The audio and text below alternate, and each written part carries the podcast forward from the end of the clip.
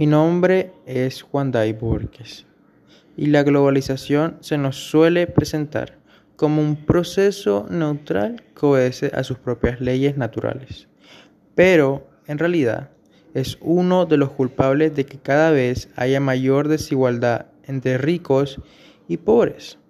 Para intentar comprender mejor cómo la globalización ha favorecido este incremento de la desigualdad, analizaremos sus efectos sobre una de las actividades más determinantes del ser humano, el trabajo.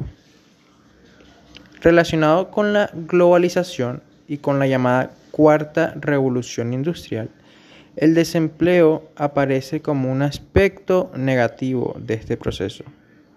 La digitalización y las nuevas tecnologías que se van implementando en todos los sectores hacen que la mano de obra no, cualificada sea menos necesaria, tanto en los países en desarrollo como en los ya desarrollados. Se hace necesario invertir en formación para adaptar el mercado laboral a las nuevas demandas. Sin embargo, muchos trabajadores ya no podrán reciclarse y perderán sus puestos de trabajo.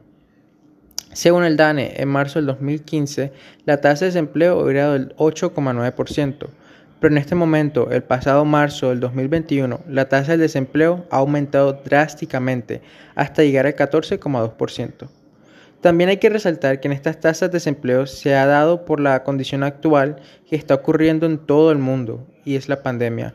Esto ha llevado a reemplazar los trabajos presenciales por trabajos en casa, siendo la tecnología vital para trabajar en este momento, algo que a muchos no les ha favorecido.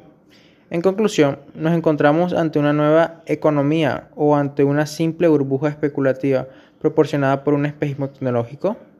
De la respuesta que se dé va a depender en buena medida cómo las organizaciones se vean a sí mismas y a sus profesionales en los próximos años.